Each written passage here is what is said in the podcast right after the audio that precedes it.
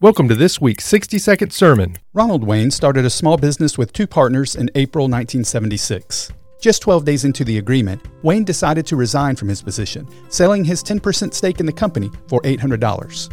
One year later, he accepted a final payment of $1,500 to forfeit any future claims against the company. The company he helped start became a pretty big deal, and it's still going strong today. In fact, that 10% stake would be worth nearly $100 billion in today's money had Wayne not decided to take $800 for his ownership part in Apple.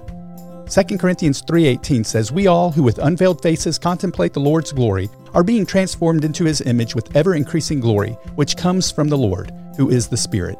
We sometimes sacrifice the long view for what is immediately in front of us.